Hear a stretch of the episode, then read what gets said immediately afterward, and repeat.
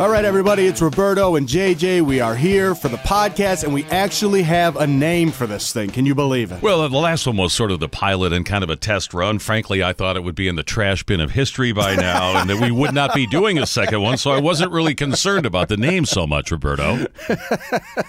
But yeah, uh, we came up with this one because it's really more of a stream of consciousness sort of discussion we have uh, weekly. It's it's sort of born out of our discussions in the hallway around here at Intercom Radio over right, the this past is what several years. Talking about anyway. Yeah, yeah, pretty much. So, so, uh, and it's all off the cuff. So, thus, the name of the podcast is Off the Cuff. I love it. Our buddy Brian designed a really cool new logo for the podcast, which we will be debuting this week. You can see it right now at the top of the page, ladies and gentlemen. Give us feedback always. We'd like to know what you think of A, of the podcast, B, what you think of the name, and C, what you think in general about our discussion. So we saw this week all over the place. It was on TMZ last week. Uh, uh, the death of Avicii, uh, young artist. Not well known by me or uh, necessarily our audience, but he was huge, I guess. And then we find out this week the unusual manner of death. Not only was it a suicide, but uh, reports are that he had uh, taken a wine bottle, broken the wine bottle, and then cut himself.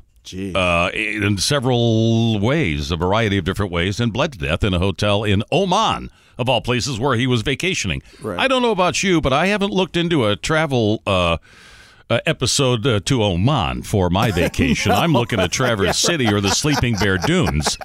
This guy goes to Oman. that got us talking about we started talking about you know bizarre it sort of started with bizarre accidental rock deaths and then we started boy came out with the there's a thing called the 27 club I think And most for- people are aware of that, well, aren't if you're you? not belie- it's it's not the place that JJ goes after work to smoke cigars it's uh, no, it's not. it's not a club you want to be a member of either. absolutely not So the 27 Club is a list really of popular musicians or artists or actors who have died at the age of 27. Now, we're all familiar with the big ones.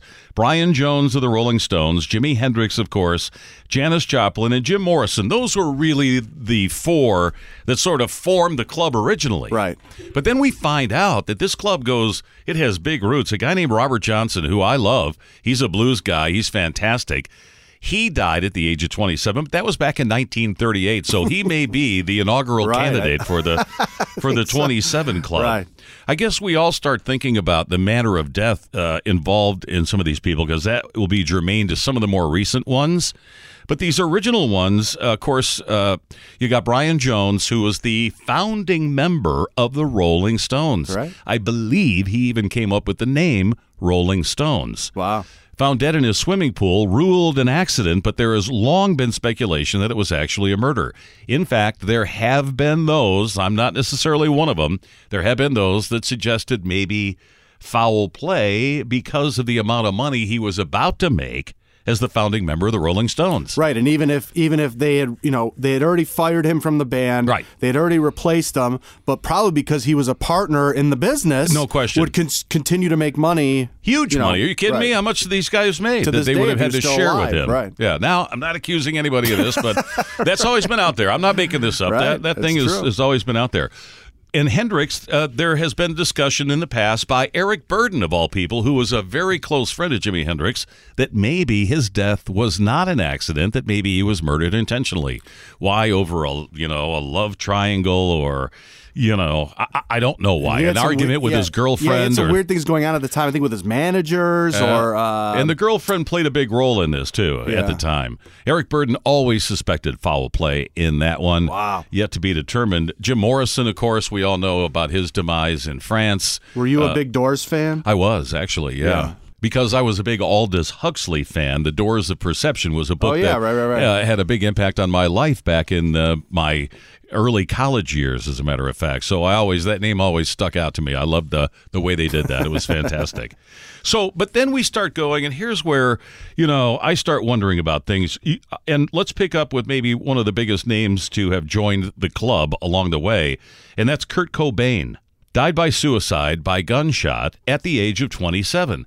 So the question looms did he do it then to become an intentional member of the 27 Club? Was that part of what he wanted to leave as a legacy? That he was going to join those people, many of which were probably idols of his in the music business?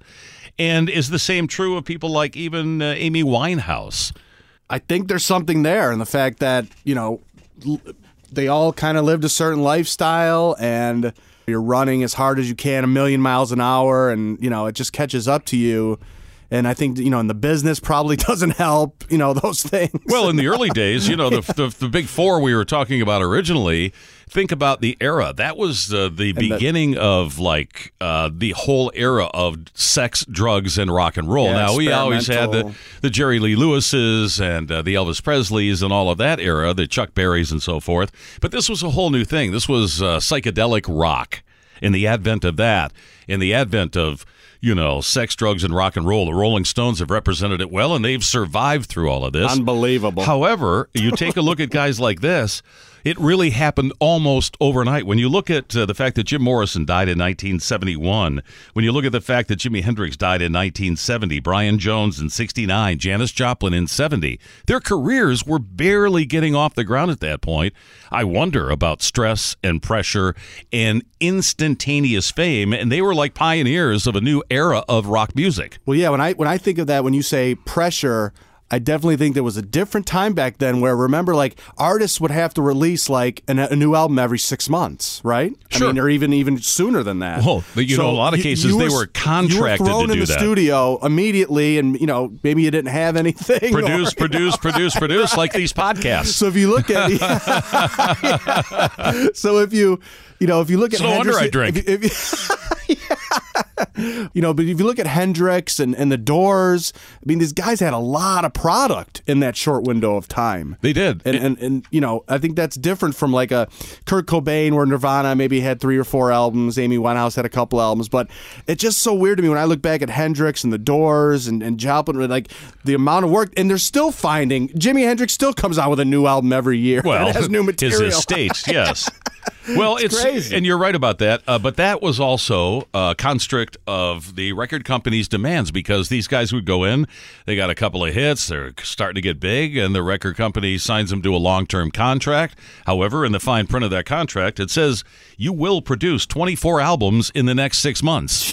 Jeez. Right? So all of a sudden, the pressure is really on, and can they repeat their superstardom from the initial attempt? Some can, some can't. Now, I haven't read a lot about that with, with Jimi Hendrix was there sort of a tapering off when he died that that the popularity or maybe he was was he getting too experimental with you know now working with band of gypsies and doing that he had like this whole new project he was starting to, to do but his popularity was still at his at its peak i'm not buying that hendrix in 1970 september 18th is when he died he was really, really at his peak. And so what if he was experimenting? The whole rock world was experimenting with new things at that time, and he was doing it quite successfully. So, no, I think his trajectory was still heading straight uh, up the charts, to tell you the truth. Now, what really stuck out to me you know, I think everybody has already we've you know touched on all the big names in this, but as we as we looked at this, a little bit of research that we do, um, there is the list of people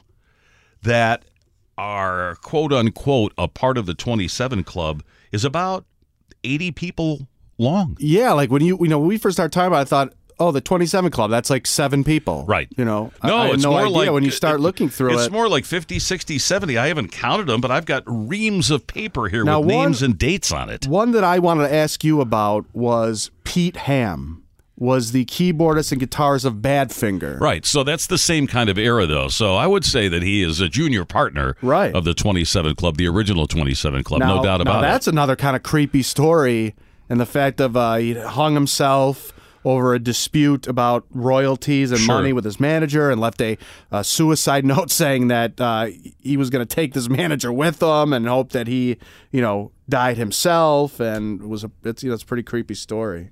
Well, let's wrap it up with a local guy from the Stooges, a guy named Dave Alexander. right, right, right. February 10th, 1975, bassist for the Stooges, age 27.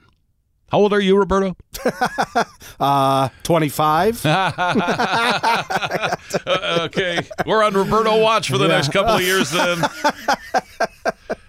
yeah, maybe you can give me some tips on not to how not to join this club. Uh, well, I got to tell you something. I, I, I will walk away from this firmly believing that some of these people probably suffer from some type of mental illness. I mean, and that's not just disparaging remark, but and some people may be motivi- motivated, and some people may be motivated by that to uh, join the club, to be a member of it, just to get on the list. And I well, I think not only that, but there's something too with maybe over genius minds. I mean, these are people that aren't just like, hey, this is a rock musician. These are people that made some pretty big albums and pretty big songs and music. That's the one thing that really I think what formed the club is because all of those 27 year old deaths that happened right during that period 69 70 71 bang bang bang bang bang bang bang there were so many of it, it was like oh my god it's some kind of phenomenon but we do know that there have been lots of studies done on this whole 27 club phenomenon and all of them have concluded